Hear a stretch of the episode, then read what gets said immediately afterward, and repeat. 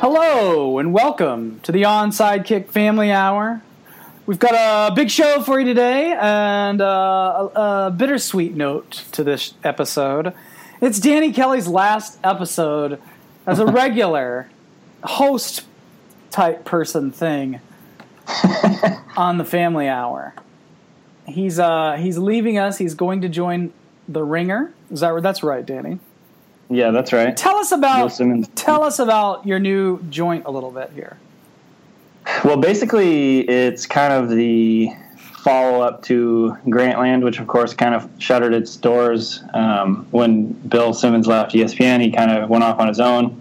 Um, he partnered with HBO, and now he's got his website and he's doing an HBO show and things like that. So it's not um, the Ringer is basically you know pop culture and sports and Game of Thrones and music and tech and uh, pretty much everything. Um, they got a really cool team over there, and so yeah, I'm really excited to uh, start over there and see see what I can do, see see what I can learn from and everything. It's going to be really exciting. Cool. All right, are you going to be able to get give us some insight on game what's happening on Game of Thrones? I could, yes. Like if you uh, if you could in, in any way just somehow pry into the HBO connection and find out what's happening next season yeah, that would be that would be sweet. Actually, I bet you they know. They probably know some. Um, they probably you know, have to have an outline their- of it. You know what I mean? Yeah, yeah. I figured they do because when they do the, I don't know if you've seen, they do an After the Throne show on Yeah. HBO now, and uh, it seems like with the graphics and everything, they must have some sort of heads up on what's going on, so they can prepare and, and get ready to do the show. Yeah, you, they must have something. That's a pretty sweet little uh, perk to, Yeah. to uh, doing that. When now? Okay, so when do you when when are you going to be up and running over there? So I, uh, my official start date is July fifth. So basically, after the Fourth of July weekend is when I'm gonna start writing for them. Cool. And uh, in the meantime, I'm going to take a little bit of time off to do absolutely nothing. That's a good idea. Always a plus. always a good Yeah. idea. I I haven't done that in a while. that's you know the most important thing between jobs is to take some time off. yeah. I would not I- yeah, like sure. ever recommend unless you. I mean, sometimes you can't help it, but Right. it's just No, that's the nice part about this. I kind of had it's the dead season in the NFL, so um, I had an opportunity to kind of just you know leave SB Nation a couple weeks early and, and kind of take some time off to just literally do nothing. Like you know the you know the scene in uh, Office Space where he's like, if you had a million dollars, what would you do? He's like, I would do nothing. I would sit on my ass. I would do nothing. I think that's what I'm going to do. I like the other guy in that when he goes, he goes, man. I'd have a threesome. He's like, what? You don't need a million dollars. That yeah, but for a guy like me, you'd probably need a million dollars. Yeah, I love that. What a classic movie. Well, that's going to be good. Um, Steven and I are going to miss you, but we will soldier on. Yeah, are you guys going to pick up another uh, co-host person? I don't know. I think uh, we, we we probably will try. Um, we're gonna probably just kind of. The plan right now is we'll grab some guests and Nice. and roll roll along. And That see sounds how- cool. See what we get to the off season. Supposedly they're gonna hook us up with some formatting stuff and all that. So we'll see what's going on with that. Fancy Going schmancy. into, the, going into the 21st century. I, I know, I know. Multimedia platform takeover. This and that. Fa- Facebook Live. Facebook Live's the biggie now too. Everybody's talking about Oh. Facebook Live. That's a big one. I did a Facebook Live Monday, and somebody made a comment about like, "Why you got your bald head on there?" I'm like, "Motherfucker, I will never do Facebook Live again hat. until this asshole is escorted out of the room." Yeah, the Facebook Live thing is weird. I mean, we did a couple during the draft, and it's like uh, you're just talking into a camera and, and trying to read comments and stuff. It's kind of an awkward thing. I think you have to get used to it. Yeah, it really is. Um, okay, um, it's OTAs time. I know that's exciting. Everybody's always excited about OTAs. Are you guys excited about OTAs and minicamp? Ecstatic. Excellent. Steven's so excited he just doesn't even want to talk about it. look, I, I, I, I just I just talk. I, I, don't handle the technical side, so I just listen listen to y'all. I, have never done Facebook Live. I, I wouldn't even know how to do it. Probably. I'll let everybody else do it. I, I'll comment on their video. uh, um, okay, I guess the thing that really stands out to me news wise today is the whole Von Miller thing. And of course, like, because there's nothing else to talk about, everybody's really like, you know, uptight about it all. And like, the, this may not get done, a deal may not get done, and Von Miller could sit out because there's a thing in the, the Players Union says the way his contracts have worked were something Albert Breer explained it this morning better than I could, obviously, but they can't exclusive tag him next year. So he could hold out this year, not play, and not have to worry about an exclusive tag next year, and then some team could, um, you know, they could tender him at the non-exclusive highest level, which is a first and a third round pick, in exchange for the right to sign Von Miller. And some team would probably pay that. I mean, you'd probably yeah. be smart to play that to pay that. I don't know, but Shit, every team would. I mean, yeah, who would? Should. I mean, who wouldn't? Uh, literally, I don't. I can't think of a team that has so many pass rushers. They'd be like Von Miller. Nah, that's a little too steep. no, we're fine. We're cool. we don't need him. Um, they made an offer for him. It was 114 and a half million dollars, which t- in total money, which if over six years, which would be the you know, which is a little. It's about 200,000 more than Suh got paid by the Dolphins, and Suh's the highest paid defensive player in the league right now. And but the guaranteed money was only about thirty nine and a half million, whereas Suh's at sixty million, and even Justin Houston is at fifty two million in guarantees. And that, I guess, is what the two sides are not agreeing on right now. And from Von Miller's perspective, I think he's got a pretty good point. I mean it's hard to see the Broncos winning the suit. I know that it was it's a team effort and that's a stacked defense, but it's it's hard to see that team winning the Super Bowl without Von Miller. And you know, if the market for the top defensive players is 50 to 60 million dollars guaranteed, I think you got to pay Miller that. Am I wrong? I mean, I think if it's me, uh, you're definitely not wrong. And look, when it comes to NFL contracts, the only thing that matters is the guarantee. So you can say you give them two hundred and fifty million dollars. If you're only going to guarantee thirty nine or whatever million of it, that don't mean shit. No, because you know you backloaded and and and then it comes time to pay that money. You want to renegotiate. I mean, how many guys end up having to redo their deals by the time it's over with? Pretty much all of them. Yeah. So you know, I don't, and I'm sure the Broncos leaked that number, thinking that everybody was going to be like, "Oh, what's wrong with Von Miller?" But uh, people get a little bit more savvy these days, and they they know that the guaranteed money, it, this ain't baseball or basketball where you're going to get all of that hundred and some million dollars. You got to go for those guarantees, and if they are so, you know, sure about these numbers, and yeah, we're going to give them a hundred. Well, then why won't you guarantee? you know, 10, 15 million more dollars, so they will be on par at least with, with Justin Houston when you know, I love Justin Houston, but Von Miller is the better player. Oh, no question. I mean, is there really, uh, you know, to me, Von Miller is just in that tier of players, you know, like J.J. Watt and yeah, Aaron Donald. I mean, Aaron Donald, you know, he's probably needs a couple more years to, you know, whereas, you know, Watt and – not that Aaron Donald's a bad player by any means. He just, you know, he doesn't have quite the experience that Watt and, and Von Miller do. But, you know, he's just at that tier of defensive players who are just sort of, I mean, one of a kind. I mean, irreplaceable, you know? It's hard to see a Denver Broncos team, and especially the way everything else has gone on that team. I mean, I know that there's some confidence yeah. there. They feel like, well, our defense, you know, we won with Peyton, without Peyton Manning's arm. Now they still had Peyton Manning savvy, which I think they're going to find they really underrated going into this season when you're turning to Mark Sanchez or, or Paxton Lynch. But you know, you just sometimes you just got to bite the bullet and pay the the dang the people what they're worth. It's going to be really interesting because um, you got some pass rushers now making quote quarterback money, you know, and, and generally speaking, I feel like there's probably only really room for one or two guys at the most um, that that are making that money, right? Like Yeah. just based on how you you know allocate money in your salary cap. It's it's another thing that's going to kind of push the middle class out in, in a lot of teams, or you're having teams rely on you know one or two extremely high paid guys, and then the rest of it's going to be rookies on their rookie deal, or not rookies, but uh, guys on their rookie deals.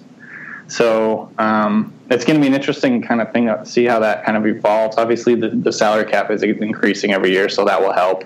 Yeah. But if you if you have pass rushers making quarterback money, um, can you can you afford to have like an elite tier quarterback and a pass rusher on your team without kind of sacrificing everywhere else? It's going to be kind of interesting. I mean, I guess the thing with when with the cap economics of, of a deal like that is is with somebody like J.J. Watt or Von Miller, or we've talked about this with Suh in the past. Even it's I think it's less so with Suh, but you know what those guys bring on the field. It's like you can have so much more. You get so much more. It raises the value of everybody else that's on the field with them. Yeah, I mean, yeah. If you, if you have a player that makes other guys better, then then that's huge. And when so many people are paying attention to Von Miller, I mean, obviously we saw how dominant he was in the playoffs. Um, when you have him, you know, that's basically the, your game planning to stop Von Miller. That that helps everyone else on the field. You know, Yeah. that helps the other rushers. So that made you know Malik Jackson potentially look a little bit better than maybe he is. We'll see how it goes in Jacksonville, but um, yeah, it's it's definitely. I mean, I, I think that's kind of one of the the things to watch over the next couple of years is if if these top tier pass rushers start making that quarterback money, it's going to be interesting to see what teams do with that. Well, you have to remember too the, the the salary cap itself keeps shooting up. For sure. Uh, it was stagnant for so long. I think we, we got used to it being flat, and then that caused a different kind of reality with uh, managing your cap. Right. You know, it, it was flat for so long that you know you had to kind of keep.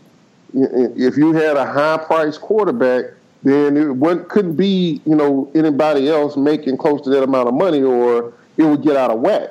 Now you know it's going up like ten million dollars a year. It seems like Yeah, maybe even more sometimes. And you know, and really, this TV deal is just really starting to kick in.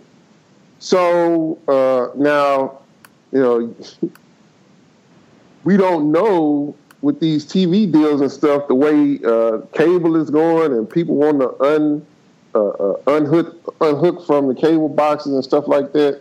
That you know, we don't really know the future and how that's going to go. Yeah. But right now, with as much money as they're getting pumped in from these TV deals, man, and and and the cap continuing to shoot up, I, I don't know. I, I don't know that you can't have uh, guys making a lot of money, especially like in Denver.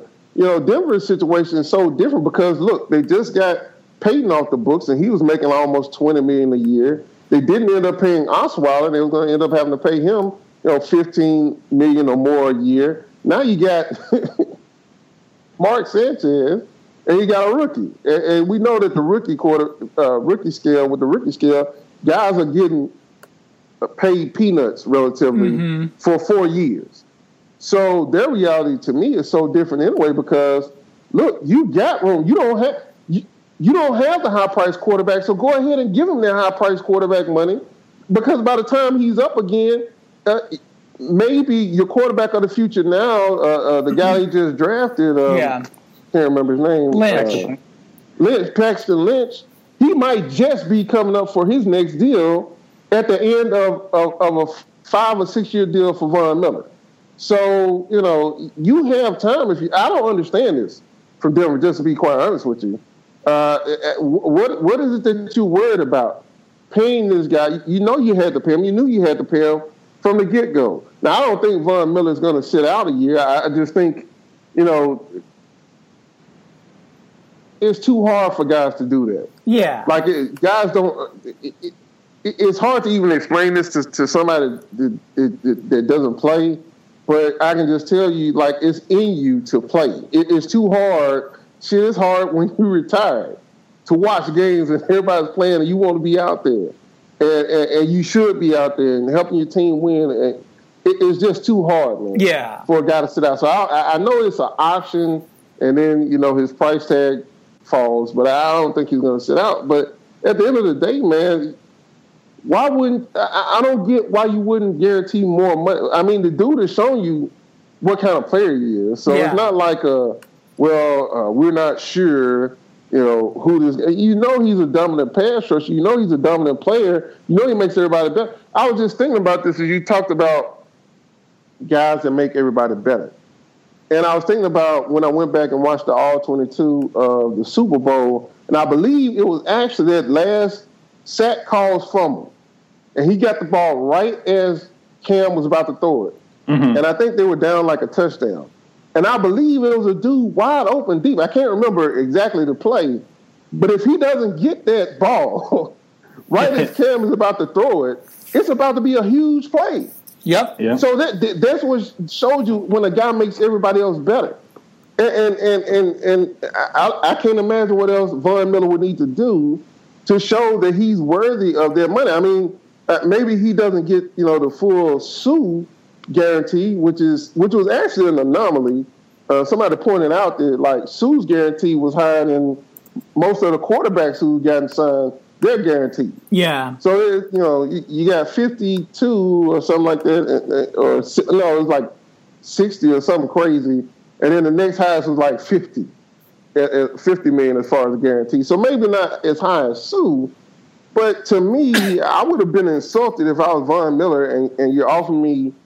I, I don't care about the hundred or whatever million dollars for six years. If you're only guaranteeing me less than forty million, I would have felt insulted, and he probably did. Yeah. Well, and you know, and once that that contract's out there, you know, it's always a team like the Dolphins that resets the market with stuff like that too. And it's it's it's a done deal. I mean, you can't put that genie back in the bottle. And if you're Man, gonna can you imagine the Redskins uh, trying trying to build on Von Miller? shit, Or the Cowboys even. Man, Yeah. listen. You go ahead and let him get to any kind of version of free agency that you want. Like I Oh, said, I don't see them sitting out, but a one and a three, man, listen. slam dunk. They'll pay that and then some. Oh yeah, the Cowboys. Shit, the Cowboys would pay that in a heart. I mean, a heartbeat. Jerry Jones probably have a heart attack before they could turn in the deal. they could file the paperwork with the players union. I mean, it'd just be. It's uh, it, it just incredible. Okay, so speaking of high, well-paid defensive players, uh, Tyrann Mathieu is about to be one of the higher-paid defensive backs in the league. Uh, yeah, is, he, is that the new rumor now? They're going to lock him up long term. That's what the talking is right now. That's a pretty cool story, honestly. I mean, obviously, he fell because of character concerns. Now he's one of the sort of leaders of that team. Not to mention, he's tran- the, his type of play is translated to the to the NFL field. You know, like he's kind of everywhere. He plays a little bit of everything, which is so cool. Uh, I think he's one of the coolest stories of the last couple of years in the NFL, honestly. So that, that's really good. That's good to hear. I guess the only you know the the difference with him is you've got I mean and then well there's some similarities with Von Miller because you've had you know Von Miller's not injuries as much as you know some of the off field stuff with Von Miller but that's caused him to miss a little bit of time here and there but Mathieu's missed some time with injuries he, I think he's torn Yeah. his ACL twice which you know yeah, did is a Terry concern. First came in? yeah, no doubt, no doubt. but what you know what he's, can you al- really he's always been a little undersized anyway. yeah So that, that's another concern that goes along with the, the injury concerns. But he's a playmaker regardless. So, I mean, He now I'll be interested to see who actually signs first, him or Eric Berry. Because Eric Berry already had that big, that one big deal when he came out, because he still was on that before the rookie cap yeah deal. Um, so he had like he, he came into the league as the highest paid safety in the league, I think, yeah uh, if if I recall correctly. So it's not like you know he's hurting for a big deal anyway. But I, I'm I'm wondering if like Tyrann Mathieu ends up being the highest paid safety for like a day. yeah the next day, Yeah. uh, uh, Eric Berry ends up signing. But it, will be interesting because, you know, who knows? Um, I don't think.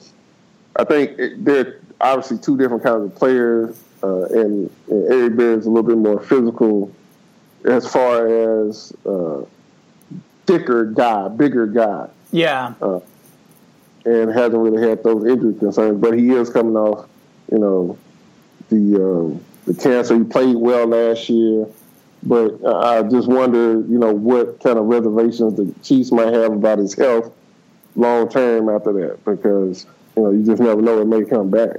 Yeah, exactly. Well, and I guess you know you had the Harrison Smith signed his contract, a new contract earlier this week, so I guess that's sort of like the market's sort of being set for safeties now or defensive backs this offseason. So Harrison Smith signs a $51 million extension with about 28 and a half fully guaranteed. So, you know, you probably just go start going up from there when you get to Mathieu and then Berry. Does uh, does Tyrann have any argument for being paid as a corner? Like, because he's playing in the slot a lot. Well, most of his snaps have come as a cornerback. Right. So I wonder if he will try and get cornerback money, because obviously corners make a lot more money than safeties, generally speaking, sure. and that's one of the premium positions in the NFL. Really, you know, that you got cornerbacks making more than ten million a year. So yeah, that would be kind of interesting to see if he tries to tries to get cornerback money or, or how his camp kind of approaches that the you know the negotiations and everything because you know he's such a versatile player it's kind of like the whole Jimmy Graham like are you a receiver or a tight end thing yeah well I mean you got one two three four cornerbacks making an average of over 14 million a year wow yeah and you got. And I think safeties are like six or seven a year. Like I don't even actually know how, how many how much do those guys make on average? We got top guy. Eric Berry in the last year of his con and his his because he's franchise, so he's got ten.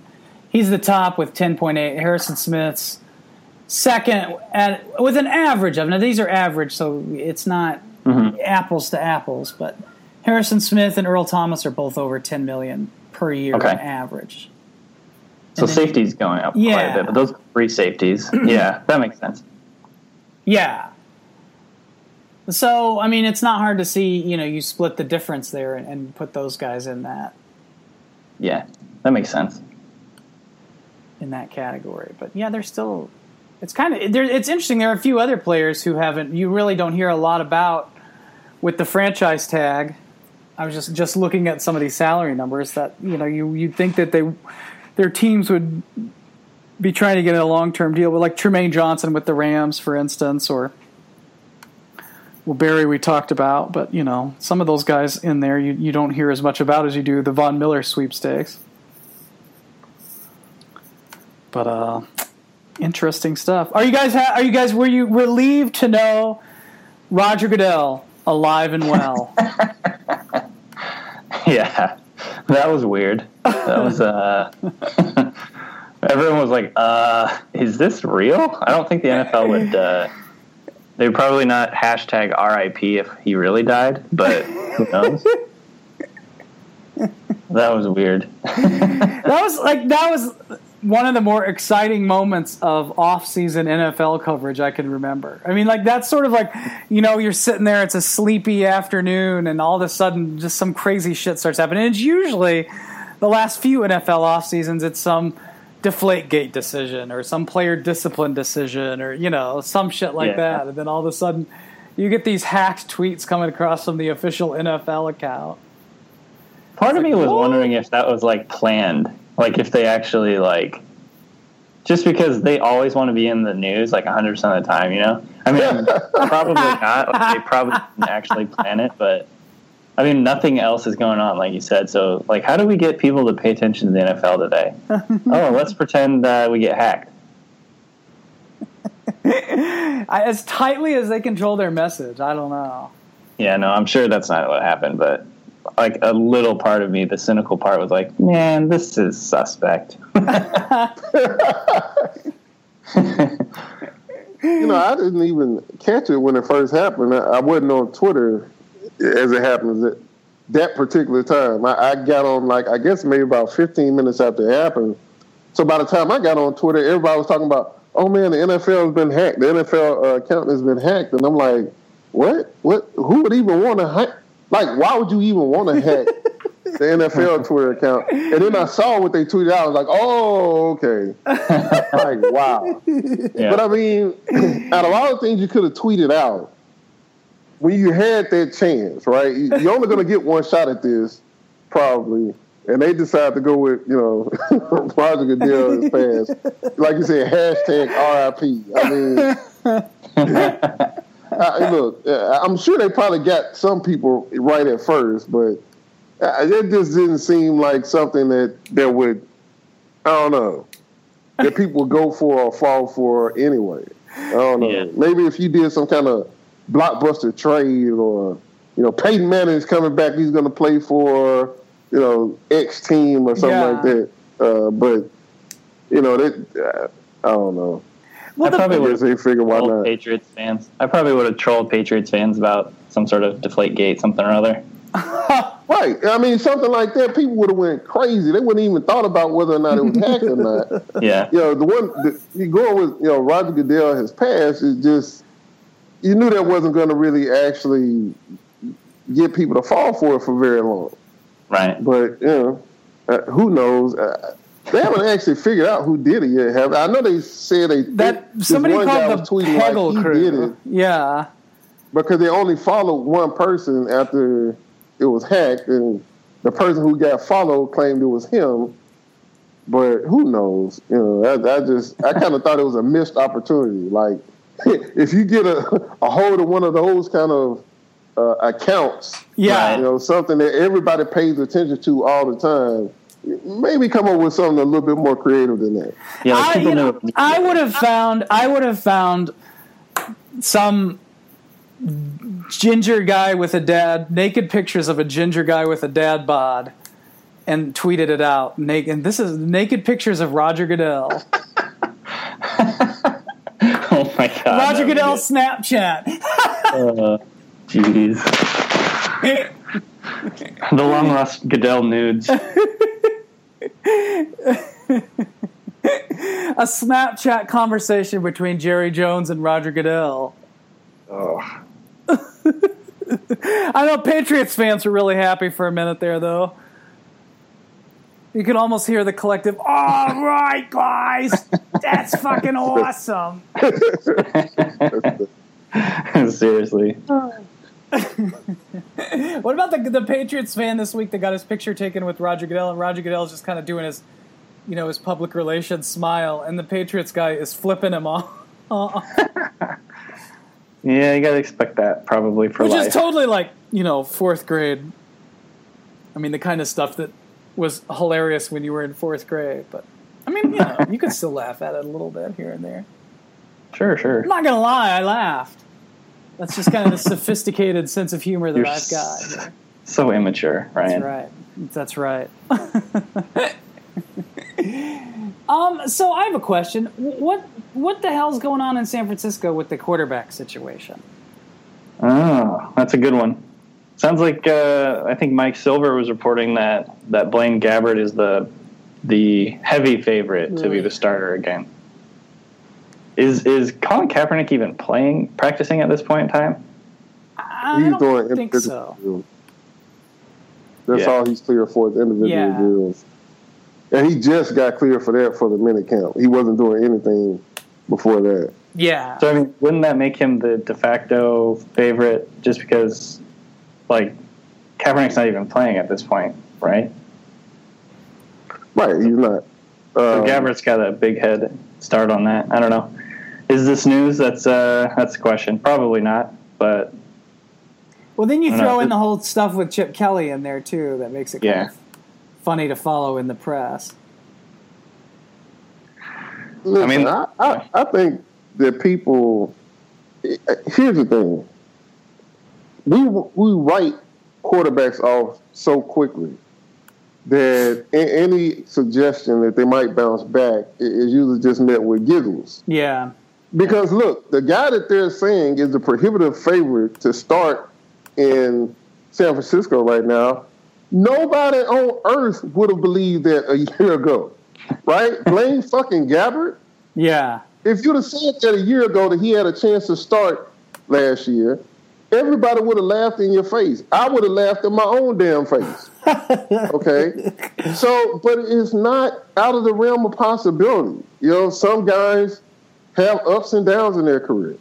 Yep. Uh, and again, I think that this particular system is perfect for uh, Colin Kaepernick. He hasn't been able to show anything until, you know, except for individual drills because he was hurt last year and he had all these surgeries in the off season. Yeah. But to me, I, I, I focus and listen to Chip Kelly and the things that he says. And, you know, you can pull out some quotes here and there. But I actually read uh, um, our blog, the, the Niners Nation blog, actually uh, did a transcript of, I guess, some radio comments that Chip Kelly had done. Yeah. And he was talking about, like later on, he was talking about how Blaine Gabbert and Colin Kaepernick were, were similar in size and they're both athletic and yada, yada, yada. But before that, somebody asked him about um, Colin Kaepernick um, and, and, how he played before.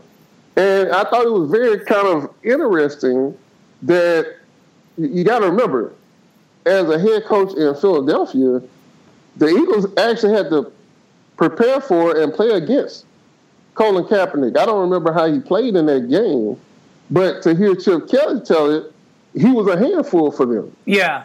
So when you're on the, that other sideline, you watch a guy perform, and he's giving your defense a lot to, to think about. I think that kind of sticks in your mind, right? Mm-hmm. Um, it, it's just hard not to because look, you know, your defensive coaches are telling, man, this guy's a problem. We don't know how to deal with this guy uh, when he takes off running. And you're an offense coordinator at heart who knows your system is better when you have a guy that adds that element to the scheme. Mm-hmm. I think that look, if, if Blaine Gabbert was doing that damn good, I think he'd have been named starter already. I think Colin Kaepernick probably wouldn't be there right now. They'd have found a way to move him. But it's got to be something about uh, uh, Colin Kaepernick that is intriguing to Chip Kelly for him to still open the door. He's saying it's a competition, right? For a guy who hasn't taken any snaps. Now, like, contrast it with the situation in Cleveland, for instance, where Hue Jackson still won't name uh, RG3 as the, as, as the uh, starter. Well, RG3 and Josh McCown have both been taking reps all spring. So that just makes sense. They both been kind of competing. Mm-hmm. Colin Kaepernick hasn't done anything. Literally, hasn't I think he might have done seven on seven. Is the only thing he's done so far, and he just did that in, in, in this mini camp that, that's mm-hmm. maybe still going on or, or, just happened earlier this week. But it, but to hear Chip Kelly tell it, it's still an open competition. So look, Blaine Gabbert may end up being the, the starter, and he may have this huge head start and all that good stuff. I'm just telling you, I think none of this really matters until training camp. It doesn't really matter until Kaepernick actually can participate and they can see what he can do in the in the confines of this particular scheme uh, with live bullets coming at them. Because, and I'll tell you another thing that makes me feel this way. Y- y'all know, I tell you, I, I watch uh, the uh, red zone replay when it comes on. I was kind of yeah. mad a couple weeks ago it wasn't on for some reason. They had like some kind of bench, like uh, all these uh, other specials on for uh, Memorial Day weekend, but it came back last week. And Danny, you might remember this game. It just so happened to be uh, the 49ers against the, the, the Seahawks last year. Mm-hmm. And when I say Blaine Gabbert served up so many interception balls in that game, now for once the Seahawks didn't catch them all. By time he was throwing the right to over and over and over again. That whole game, they got they got the hell beat out of him anyway. But it would have been much much worse if, if the Seahawks would have just caught the ball. He just, I mean, he looked like the old Blaine Gabbert we're used to. okay, and so that was just a reminder to me that hey, yeah, he looked better than most of us thought he did. He would last year. I'm talking about Blaine Gabbert. But at the same time, that old Blaine Gabbert did show itself, you know, every now and then. Right. So I, it's not like this guy is the second coming of Montana all of a sudden. So look, I get it. He's been taking the reps. Uh, you know, we know that Kaepernick has, has got some animosity towards the front office, and maybe that that goes both ways. I don't know, but I just think everybody needs to just chill out and wait until it gets to training camp where it, which is really the only time you're going to be able to see how yeah. effective either one of these guys are going to be in this scheme because that element of having the quarterback be able to run with the football is going to be huge. And look, they they both are athletic. Uh, Blaine Gabbert definitely can run. He he took off running against the Seahawks several times too. Yeah, I remember that. Um, we'll see just which one of those guys look better when, when the live bullets starts start flying in August? I don't think anybody needs to kind of, you know, say one guy's the favorite or not at this point. Because once again, like I said, if Blaine Gabbert was doing that well, I, I just think this wouldn't even be a competition at this point. Right. I think uh, they still be trying to move Kaepernick and find a way to get him out of there, or just keep him on as, as the number two quarterback for this year.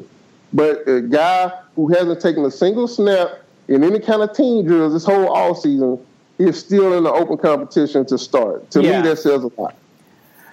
Well, and you know, you, you think about what Blaine, what uh, not Blaine Gabbert does well, but what Kaepernick does well, and and it fits so you know not just running, but you know Chip Kelly's offense is pretty simple when you boil it down. I mean, it's, it's there's not a, there's not much more than a handful of reads in it, and a lot. You know, there's an emphasis on the deeper throws, which Kaepernick does well. So you don't have to complicate Kaepernick with a whole bunch of different, you know, with a thick ass playbook and 15 different reads he's got to make before he throws the football or anything like that. He's got one, two, go, something you know to that to that extent, sort of like Greg Roman did with him, you yeah. know, when he was so yeah. successful right off the start of his career. So I mean, I think that's positive. And then two, you don't, you know, if you're the 49ers, you probably don't want to. I mean, obviously, you can't shit on Blaine Gabbert in public because you got to pump him up a little bit too in case he is your starter. And you also have to build his value a little bit in case maybe you know you can move on from him. It's funny because Mike Silver is the one that reported this, and Mike Silver is always like you can tell when Mike Silver is writing about a team because it's the most. There's like I don't even know how much smoke this guy's capable of blowing up somebody's ass, but every time he writes about a team, it's just it's he's loved in this locker room. He could be the next Alex Smith, a resurrect player who resurrects himself. I mean, this is Mike Silver who defends Jeff Fisher for being a great coach. So, you know, you, you get a sense of like you know official court reporter kind of thing here when he's reporting on teams, but uh, it's it's uh you know it'll be an interesting situation to watch once camp rolls around. It's a good reminder of how much stock, how much the shit in May and June gets reported out, and it really kind of you know when August rolls around, it doesn't mean a whole lot anymore. You know what I mean? Yeah, that's an interesting point that you make though about propping up kind of his the perception around him. Like maybe part of this is like they want to build up a little bit of trade value before they really uh, you know, commit to to Gabbert or whatever. Like maybe they're still like right now trying to get his his stock out of the tank right now. You know, mm-hmm. the, if he has a good preseason, that'll help a lot.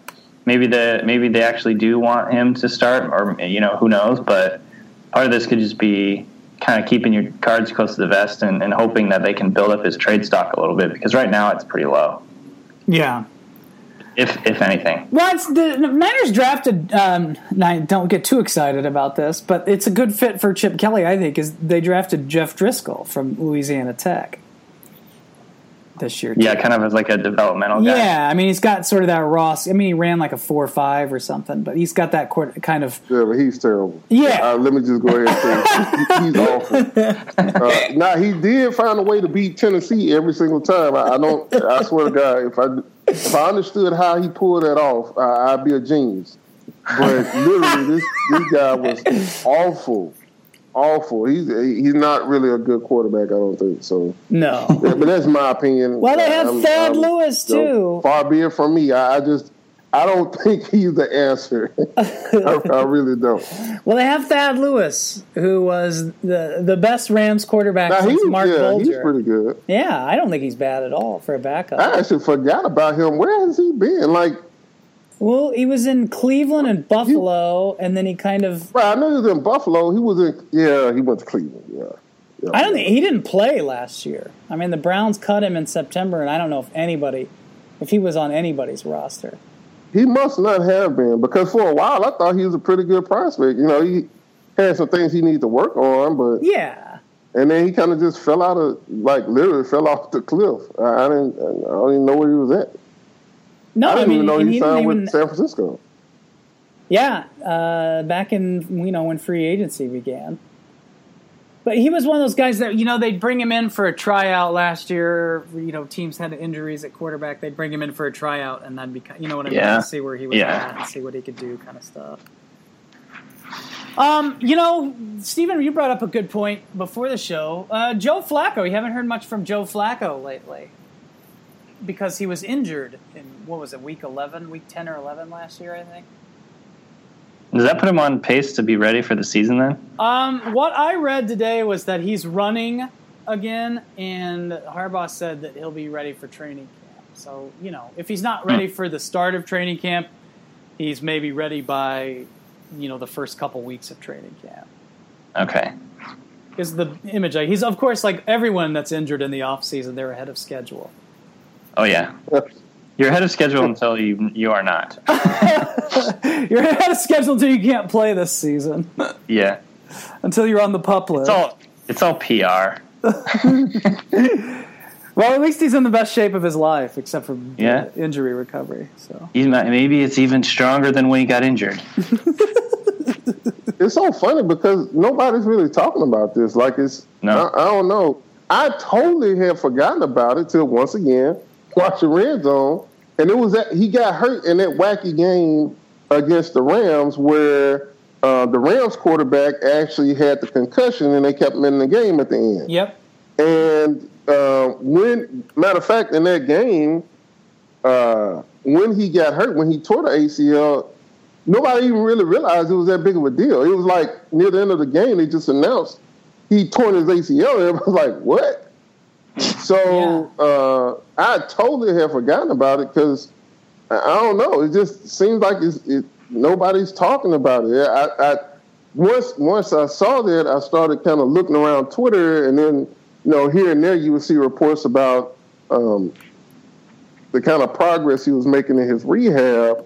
But normally, I just think it would be a bigger deal because it's not like he tore it early on in the season where he would have a full year uh, before you have to take the field again. I- You know, I understand that the, the timetable on ACLs has moved up now, but just with you know with a quarterback with with Flacco being such a, a, a important part of that team, um, not talking about him coming off ACL seems like I don't know. It's just it's kind of weird to me. Yeah.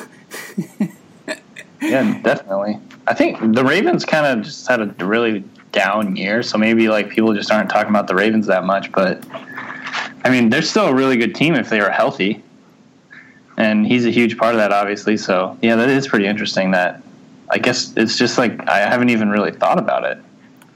Well, I guess you know you just people just sort of assume that oh well he'll be he'll, he's injured but he'll be back and there won't be you know any sort Yeah. of controversy or anything. But you you know it's. I mean I I know an ACL tear isn't. Know, isn't by no means a career ender or anything like that, but it's something to watch because you're not always back to 100% when you come back from an ACL tear either. No, not at all. I mean, I'm used to sort of like, uh, you know, I don't know. The last time, I mean, Sam Bradford tore his ACL, came back in the preseason, tore the same fucking ACL again. I mean, I usually kind of reserve like two years to have someone be back to full speed. Of course, that's kind of like a skill position, like a receiver or running back or whatever. But I, th- I mean, it still can affect the quarterback, you know, depending on, uh, you know, if they're if it's Even their plan elite one. or whatever. Yeah, I mean, even if you're elite like Flacco, it's, it's a factor. you have the confidence issues, like you know, planting on your leg and people being around your legs and stuff. Like obviously, that's the thing with quarterbacks is guys are always falling around on your at your legs, and Yeah. so he's gonna have to get over that kind of fear or whatever. Who knows? Does anyone? Have you been following the Aqib Talib situation a whole lot? Oh no, I haven't. When is somebody going to invent Dude, sweatpants? A better brand of sweatpants with a better waistband that make it easier to put your gun in there. I mean, Yeah. I know he says he's not sure. He may have been shot. He may have shot himself. But when you read about like the description of the injury, it seems pretty clear he probably shot himself. Wait, he doesn't know if he shot himself. He was pretty. He said he was too. I mean, the police report. He said he was too intoxicated to remember the details. Oh, I gotcha. Okay, but it definitely Well- came gun. Well, he may not even know where he was at. Yeah. Evidently. Because he told him he was at a park, Oh no. but evidently he might have been at a strip club. So, you know, he seems to be a little hazy on all of the details yeah. surrounding this shooting. He's It's probably going to get suspended for it. A game or Yeah, you know, a game or two at least. I mean, if At, you're at going to least take he's a not gun going out, to jail like like Plaxico did, but Yeah. I mean, man, it, well, I was really shocked Yeah. to learn in the whole thing that Texas actually had gun laws. So, besides yeah, the they probably conceal and the, the carry, other kind of gun laws. So like you, you can carry this anywhere. Yeah, Those kind of gun laws, not the restricted ones. Uh, yeah, that's- but Aqib Talib, man, is just it, I I don't even know what to say. You know, he's he, they drafted him here, and it just literally seemed like he could not stay out of trouble. And, and I don't even know. It, it, it's weird to say, but I, I don't even know that he's a bad guy. He just stays. Uh, he's not a victim of circumstance, that's for sure. Like he puts himself himself in these situations. yeah. But Well, it's always I been don't know crew like in he's, Dallas. he's out, you know, looking for trouble necessarily. I just think he's a guy that's oblivious. Yeah, Like he'll, he'll go somewhere with his gun, thinking nothing's going to happen, and then something happens. Now the only time like he's been in trouble that, that I actually felt for him was with the situation with his sister. yeah, You know, his sister got beat up by her. Uh, I guess it was her either her boyfriend or ex-boyfriend, and then either a Aqib or his mama shot at the dude. And look, I, I can't be mad at him for that. uh, you know, beat man's sister. That that's probably he probably got off light. Just yeah, exactly. Um, but this other stuff, man, it's like he just, dude, it was the day before they were going to see the president. Why? Why? wh- Why? Like, what? What are you doing? You I couldn't wait. he just tweeted about it. he got like a forty five hundred dollar suit or something. To go see the president Yeah. and be celebrated for winning the Super Bowl, and you can't wait. You you can't. You just absolutely can't wait a couple days at least. You know, you miss you miss everything. 'cause You done shot either you shot yourself in the leg or, or somebody some kind of way shot you in the leg, but you done got shot the day before. You're supposed to go see your president. I mean, it's just man, I don't even know what to say about this. Because every because the thing about Aqib is every single time you think he's turned a corner, something like this pops up. Yeah, Every single time. You know, I thought, look, he'd been with the Patriots. I don't think they won it the year he was there or whatever, but uh, but they did pretty well. Came to the Broncos, wins the Super Bowl ring. Man, wh- why can't you stay out of trouble? It's not like he's 22 anymore. I mean, the dude got a he's been in the league for a while now. he signed a fifty seven million dollar contract. Uh, yeah, he, look, he done, he done made plenty of money. He probably the lost in there too with fines and stuff. Uh, but you know, and suspensions. But I, I just I, when is the dude? I just don't understand when this dude is going to grow up. Like I, I don't, I don't, I don't know what it's going to take for him to finally just stop doing dumb shit. It just boggles my mind. Yeah. Yeah, I, and I mean, and not to like, I mean, not not um, to touch the subject of gun control, but man, if you're going to carry around a gun, you got to be you you got to have some basic sort of you know, like you know you don't you don't you don't want to ha- have that in the, the waistband of your sweatpants or anything like that Turn on the safety, maybe. because it also? came to what the bullet went through his thigh and into his calf. Jeez. Well, unless somebody was standing above him and shot him while he was sitting down, there's only one way, you know. I'm, I'm not Right. a ballistics guy, but, you know, there's only one way that that's an injury like a gunshot like that's going to happen. Man. I mean, he's lucky, like super lucky, that it didn't like hit his femoral artery or whatever. Yeah. I mean, he could fucking Oh, it could have die. been way worse. Yeah. And, Oh, and yeah. we still don't really know how this might affect him. I mean, quarterbacks kind of need their legs. It's kind of a pretty big deal for quarterbacks. Right. That's most of the true. time. So who even knows what damage he might have done to his calf or and or his thigh in the process? It's just Good point. man, I, Well, yeah, I mean, if your guy- quad's fucked up from a bullet and you lose, you know, a second or two off your 40 time, that changes your play. Yeah. Who knows, man? Yep, Who yep, the yep, yep. knows? But just, uh, I guess if you're going to a strip club, leave the gunner home or don't wear sweatpants if you're going to put it in your waistband at least. Turn the safety on or something. I don't know. I have no idea. Get a holster. I don't know. Yeah. Listen. If you make as much money as that kid has made in his career, Hire a you, you need to ask yourself before you leave the leave the house. If I'm going to a strip club where I need a gun, maybe I don't need to go to that strip club. Yeah. Or maybe I need to hire security and they can carry the gun.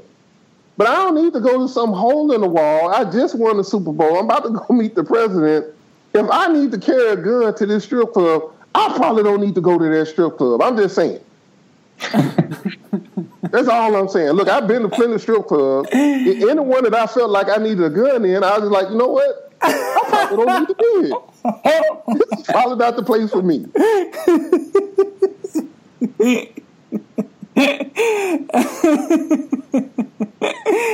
I'm just saying, man. I, look, I, I've been wanting this kid to turn around for so long. I really have, and just so every time talented. when I think, well, every time I think it, he he's turned the corner, something like this happens. Nothing good ever happens in Texas. And he won't leave. That's another thing.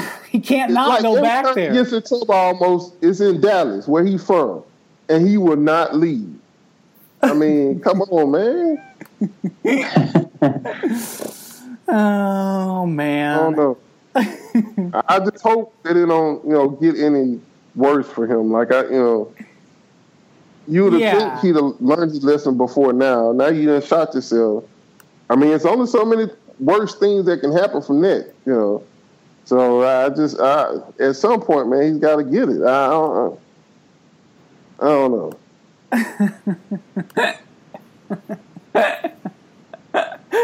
Well, yeah, I mean, because it's lucky you can laugh at it now because it's a self-inflicted leg, you know, shot in the leg. But man, you wonder, like that could have easily been worse. Like, Yeah. ah, well, nothing, nothing good ever comes out of that, those situations. But uh, we'll, we'll see. We'll see what else, we'll see what's going on. Uh, what else? Anything else on your on your all's off-season radar so far? Been ranking anything? Uh, any rankings jumping out at you this offseason? I always enjoy the quarterback rankings. Those are always um, unanimous agreement on everything. Oh yeah. I know. What? So we were kind of discussing this uh, on, on email. So the Eagles beat writers have been to OTAs and stuff, and various different different beat writers have all kind of chimed in and said that Sam Bradford hadn't looked too hot. Hmm. But then, like last week, the Eagles' offense coordinator came out and made it seem like Sam Bradford was the second coming of Joe Montana so far. he, he said he wasn't just doing good; he's exceeded all expectations. And I'm mm-hmm. like, okay, somebody lying. All right, somebody lying. And look, I understand there's some coaches out there that don't believe in calling out players publicly. But there's a huge difference between, like I said, this ain't one guy saying that Sam Bradford hasn't looked good. That's pretty much been the consensus. And look, I understand that media guys aren't scouts, and so you know some of them might not know what they're talking about. But when you got pretty much a consensus of everybody's watching practice that this dude isn't isn't doing so hot, but then the offense coordinator comes out and makes it seem like he, he's the best thing since sliced bread. I'm just wondering where's the disconnect there? Like, are they? You know, we talked about Kaepernick. Are they trying to build up Sam Bradford's trade uh, uh, uh, uh trade value, a trade stock, or, or, or just what? Because it something is wrong. Like something is is not adding up there. Man, I'm gonna tell you what. If Sam, if if Eagles beat writers, you know, more than one too, are saying this about Sam Bradford in practice. If Sam Bradford is not practicing well, that's a bad sign because there's one thing that guy has always been able to do throughout his career is practice like a fucking Pro Bowler every damn year. I mean, I've seen him practice. It's like it all you know. It look it looks like a it looks like a first overall draft pick in football practice, like you would kind of expect. So if there's even a hint that he's not doing well in practice, man, just get ready. Because I've you know you've seen what happens when the the shooting starts. Yeah. So to speak. So I we'll see. I'm not a. I, I'm not the world's biggest Sam Bradford fan. I, I think he's slightly overrated, as I've, think I've said before. Well, you know, you, you had to figure he was going to be a little bit behind. He he to the little OTA holdout or whatever. Yeah. Uh, but you know, you had people writing articles like uh, Wentz was was head and shoulders better than him. And so I'm like, okay. And then all of a sudden I read the stuff from the office court, and I'm like, huh? I mean, what? what? Uh, because if anything, you just figure, look, we can lie about some things, but we letting these people come and watch our practices. You can't lie that blatantly. If if he's doing that poorly, you can't come out and make it seem like the guy's tearing it up. I mean, because it, it, no, it, it doesn't work that way. But like I said, somebody lying. I don't know who. I ain't gonna point no fingers. But I'm just saying somebody is lying. well, time will tell. I mean, I don't. You know, I still think I'd be awfully surprised if Wentz wasn't starting in Week One for the Eagles, but we'll see what happens because the you know he's got camp in the preseason, and they'll both get plenty of work in in the preseason, I'm sure. So, um, but we'll see. We'll see where this goes with Bradford. If he'll get, if somebody else will sign him to a ginormous contract in the off season. How much money has he made in his career? well, his rookie deal was worth seventy six. Gosh, seventy six or seventy eight, one of the two. Yeah. So yeah. Good work if you can get it. Not bad, not bad. I mean, I feel a little sorry for the guy because, like, you know, the shitty Rams drafted him when they had Steve Spagnuolo as the head coach, and then they that was two years with that mess, and then they hired Jeff Fisher, and the way you know how that goes when you got Je- your quarterback and Jeff Fisher's your coach, so. it's not like you're just like born under a bad sign, you know. Yeah, he hadn't been, he hasn't been put into an ideal situation for sure. Plus, the injuries really fuck with your development. But yeah, yeah, and this is something too. Like, and this is, and you know, to in that whole conversation around a D league that's kind of bubbled up again lately, but it's just like you know they these so many of these teams that take a rookie quarterback are desperate and they throw those guys into the fire and that's mm-hmm. fine if you have Andrew Luck but there's not a lot of Andrew Lucks out there to be had every year in the draft so you know, you already see this with Goff in LA. He's, you know, in 99% chance he'll be the week one starter. I don't know about, you know, we don't quite know. We just talked about the situation in Philly and we don't know quite what's going to happen there. But, you know, you're these teams get so desperate, and a lot of them aren't good. They're drafting a quarterback first overall because they've got a lot of problems on their team to begin with. So you're throwing these guys out there. They don't have an offensive line to work with for shit. They don't have great receivers. They don't have, you know, they probably don't have much on offense, period, to work with. So you're already putting most of the load on their shoulders, and it's their first year. They're most likely not ready for what the NFL is going to throw at them versus what they've seen Right. in the Big 12 or the Pac 12 or, you know, even the SEC. Not that there's just a ton of SEC quarterbacks coming out in the first two picks, but it's uh, I mean it, to me that's really like the quarterback is is as is the best argument you can make for having a D league because you throw you invest all this money and time and franchise stability in a guy and you you, you set him up with conditions that aren't ideal to succeed. Yeah, yeah. I'd be curious, Stephen, what you had to say about a developmental league. Like where, like for instance, like say a team has a minor league team, so there's like a whole minor league system. Is that something that's actually plausible that would happen, or is like injuries too big of a deal? Like, is it just too much health concern? Well, uh, see, here's the thing. I, I think I think you got to have it kind of separate. You know, the World League was pretty pretty much separate. Like teams could send players over there, what have you, but then there were some players that were just unattached to teams, and and and so. Uh, the thing is, you want to have a developmental league where guys who can't really make it into the league can go and maybe hone hone their skills and then come back and then maybe they're ready. But what I don't think you want to have is a situation where you can send guys who maybe already have made the team and pretty much going to make it again the next year, but they just need a few more reps because look, it, it, it, it, it could end up being a way to get around the CBA. You know, one of the big things that coaches are, are, are mad about is uh, how little on the field time they get in the off season.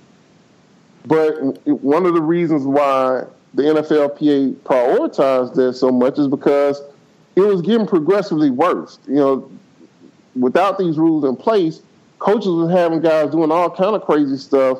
You know, with without pads, mind you, but they're going full speed and, and trying to do one-on-one pass rush, for instance, Yeah. in shorts and, and helmets. And we did that back when I was playing. It was crazy. Actually, one of our starting defensive ends uh, lost a year of his career because uh, we, we were practicing the off uh, in the off season, and he ended up taking a helmet into his shoulder and tore his um, tore, tore his shoulder. I, I forget the actual technical name for it, but he ended up with a zipper on his shoulder when we were in shorts and helmets. So that's kind of telling you the kind of intensity we used to have in those drills back in the day. And then you would have some coaches that would keep guys even after you know practice was practice was over and getting them extra reps of one-on-one pass. Or I mean, it's the most absurd thing in the world in hindsight. But at the time, you're like, "Well, I got to do this, or I'm not going to make the team." Yeah. And so, you know, teams might take it further now, like, okay, oh, you know, this guy, he might be a second year guy, but we want to get some more reps. Send him over there, and now this guy is, you know, however long the season is, eight games, it says an eight game season in the spring. Now that guy has to go through uh, eight game season in pads, come almost straight from there, and then go to training camp and pass, and then play a 17 week regular season. Yeah, That's just too much, man. And Yeah. so I think what you have to have in this situation is kind of some firewall and some rules and regulations where, okay, yeah, if these guys are, you know, if it's a practice squad guy or a guy who's never really made the roster, some of those street free agents uh, that, that teams pick up in the off season who, you know, really haven't gone through a 17 week season prior to that, being in pads and stuff. Yeah, you can send them over to this league and let them develop and get some reps that way. But but if it's a guy who you know two or three years in the league and yeah, you'd like for him to get some more reps that he can't get during the regular season. you, you can't send that guy and have him banging heads for six or eight weeks, and then have him come straight from that and bang heads again in training camp and then a 17 week season. It's just it's too much, man. I, I understand it. Everybody wants you know more guys to have opportunities, and the World League definitely um, presented that. We actually had a guy, Chartric Darby. Uh, his his uh, nickname was Chuck. He actually played for you guys for a while. Uh, he he was he uh, he started the Super Bowl here in Tampa uh, when mm-hmm. when Booger McFarland was hurt, and he eventually went over uh, and played for the Seahawks and started for them in the Super Bowl too. They, they ended up losing that one. Um, but Char- Chartric Darby came from like I think he had played some some arena football, mm-hmm. played in the World League, and it came straight from the World League over to us, straight to training camp. And that dude, look, he, he was an undersized defensive line. He actually has like the, the sack record in South Carolina State. Hmm. Um, but he's he when he first got to us, he was like a defensive end, an undersized defensive end. I don't think Chuck was six feet tall, to be honest with you. But he was worn out, man. You could just tell that he was worn out from all of that football. He gave us everything he had, and and, and I think in a lot of ways he impressed our coaches because of how he fought through all of that fatigue that you you could tell he had. But at the same time, man, he couldn't perform. Mm-hmm. His legs were yeah. dead all the time. It took until the next off season when he finally had some rest, when he finally was able to actually show us what he could really do. And I'm just telling you, haven't seen him, man, I respected the hell out of him for that and always will. But that's just too much to ask a guy to do. Mm-hmm, so yeah. uh, I think that will be the key element right there. Um, how they pick and choose and how they're able to pick and choose who's actually involved in this developmental league and what guys are eligible. eligible. Uh, kind of like with the practice squad thing. You know, if a guy has a year of service, if he's actually played football games, I'm not so sure that guy needs to be in a developmental league. Yeah. It's interesting stuff. Yeah. Uh, it's you know it's it's it's too bad there's not some way, but you know you've got to and, and two you know I worry about those guys come out of college and you know you're they've been playing football for free for so fucking long. You want to make sure if you're in that situation, you get paid too. And obviously, you're not going to get paid in a D league what you're going to make in the NFL, but there's got to be some way. Yeah, and it's got to be some.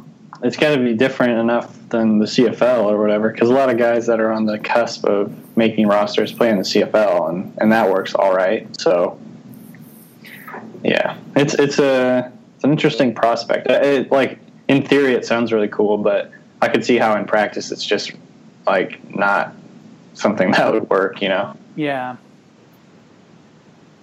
Well, it could. Like, here's the thing. That's another thing. What do you want to get out of this league? Is the question, right? Um, because on the one hand, you want um, some guys to come out of this league and be able to make NFL rosters. But at the same time, in order for you to have have a viable developmental league, I think you have to have some guys in there in that mix too that probably won't ever make an NFL roster. Yeah, mm-hmm. but, but, but who can play well enough to play on that level and kind of you know be some filling guys for the team. Because one thing about it is they're still going to have to be entertaining to a certain extent. They're still going to have to at least draw small small crowds to make it financially feasible because somebody's got to spend money on this. And so, on the one hand, if you invested money in it, you want to make sure that you're getting something out of it in terms of getting some players out of there that that's actually going to make contributions in the NFL. Yeah. But also, you want to make sure that the team is good enough. It, it's actually a decent enough team that one those guys can actually all show what they can do. Like you know, if you get all terrible quarterbacks that's never going to play in the NFL, well, then your league is probably going to suck, and you, now your wide receivers maybe could make it in the NFL, but can't, they can't show anything. But but they're because they're playing with a terrible quarterback. But at the same time, you need you probably going to need some quarterbacks in there that's never going to play in the NFL, just because somebody's got to do it, and somebody's got to draw the crowds to make to make some of that money back. You know, you, you got to find a way to make at least some of that money back. If you're playing in front of a crowd of 200 people, that developmental league won't last very long.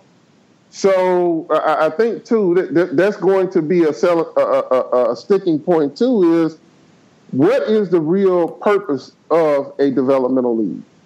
Uh, you know, if it's just a B team for every NFL team, I'm not sure it's going to work because that's a you know that's you're going to have a lot of players there that you're counting on for the NFL season now risking themselves for injury right, right. in the spring. At the same time, you know how many just J, you know, Jag guys do you want either? Just a guy. Yeah. Who's probably not going to the league. How many of those guys are you going to have in there too? Because you're probably going to lose money on those guys. You're going to have those guys getting coached and those guys wearing uniforms and, you know, drinking your Gatorade. And then they're never going to make it to the league. So, you know, in a lot of ways, you're going to invest in them and they're not going to really give you any return on investment. So I, think it's a very complex situation. It, you know, the simple thing is everybody wants a de- developmental league. Everybody thinks guys aren't coming out. You know, we talk about the offensive line problem a lot. Yeah, uh, guys are coming out and, and, and not ready to perform right away. But that's that's the simplest part of it. Now, how do you implement it and make it fair and make it equitable and make it make sense, even financially, for teams to invest in it? So, uh, you know, I, think I, I, I, am sure that a lot of people want a developmental league, but just to be honest with you, I think the issues are going to be so complex that it's going to be quite a while before they actually materialize.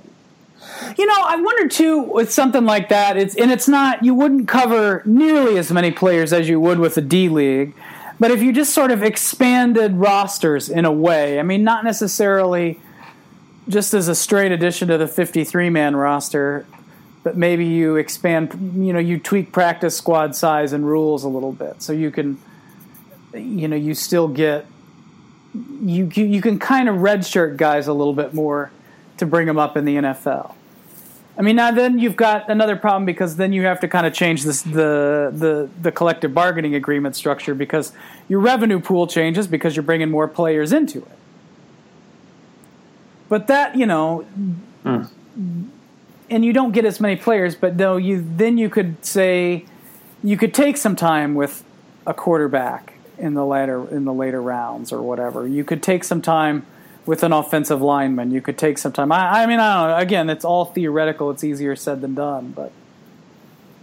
Well, here's the thing. To me, what would make this all a lot simpler is if you could have a developmental league playing during the NFL season.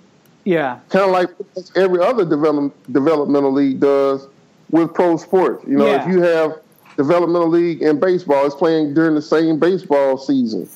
The D League with the NBA is playing during the NBA season.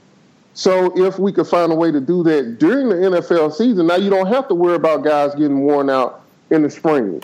Yeah. You know, now maybe those final roster cuts in August, you know, right before the season starts, those guys go immediately to, uh, or some of them do, immediate to immediately to this developmental league. But then you got to find somewhere to play, and it's all it's also college football season. Yeah. So where, where are you going to find a play? You know, and how many of these dudes will be willing to go there instead of going to say the CFL? So I think that's the one major thing that would make a difference is if they could find a way for it to fit during the actual NFL season. But I'm just not know how. You, I just don't know how you can do that.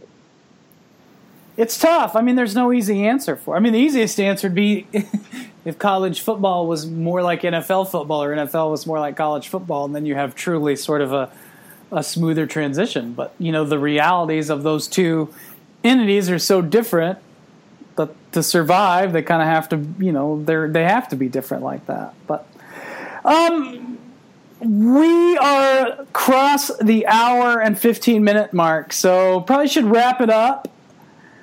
Um, it's with it's um, a sad sad wrap it up because we got to say goodbye to Danny Kelly for a little while until we can get him back on as when we, when we bring him back on Stephen he'll be guest Danny Kelly. That's gonna be weird. well, Danny, I mean honestly though, you know, nothing we wish you I wish you nothing but the best. I mean, and, and good luck to you. You'll be great no concerns about that, and I, I look forward to reading your stuff as I always Thank you. have. Thank you. I appreciate that a lot. Yeah, man, we, we hate seeing you go, and we definitely gonna miss all these conversations. And I'm definitely gonna miss our back and forth. Uh, Yeah, me too. our- the- what, what we did last year. I thought we were just getting kind of just catching our groove with that. But man, I couldn't be happier for you uh, with the ringer, and I'll definitely be supporting you over there. So I don't really- forget us when you go.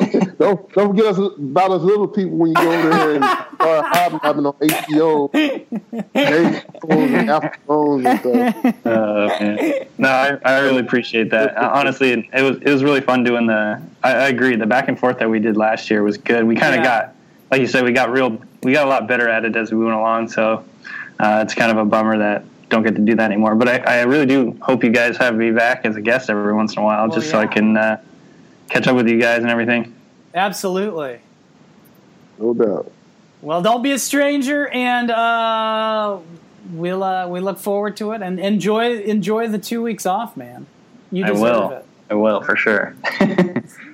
You're holding out. You're skipping OTAs. I like it. exactly. All right, guys. Um, great show, and uh, we'll talk again soon in one form or another. Sounds good. Thanks, guys. See you. See you guys.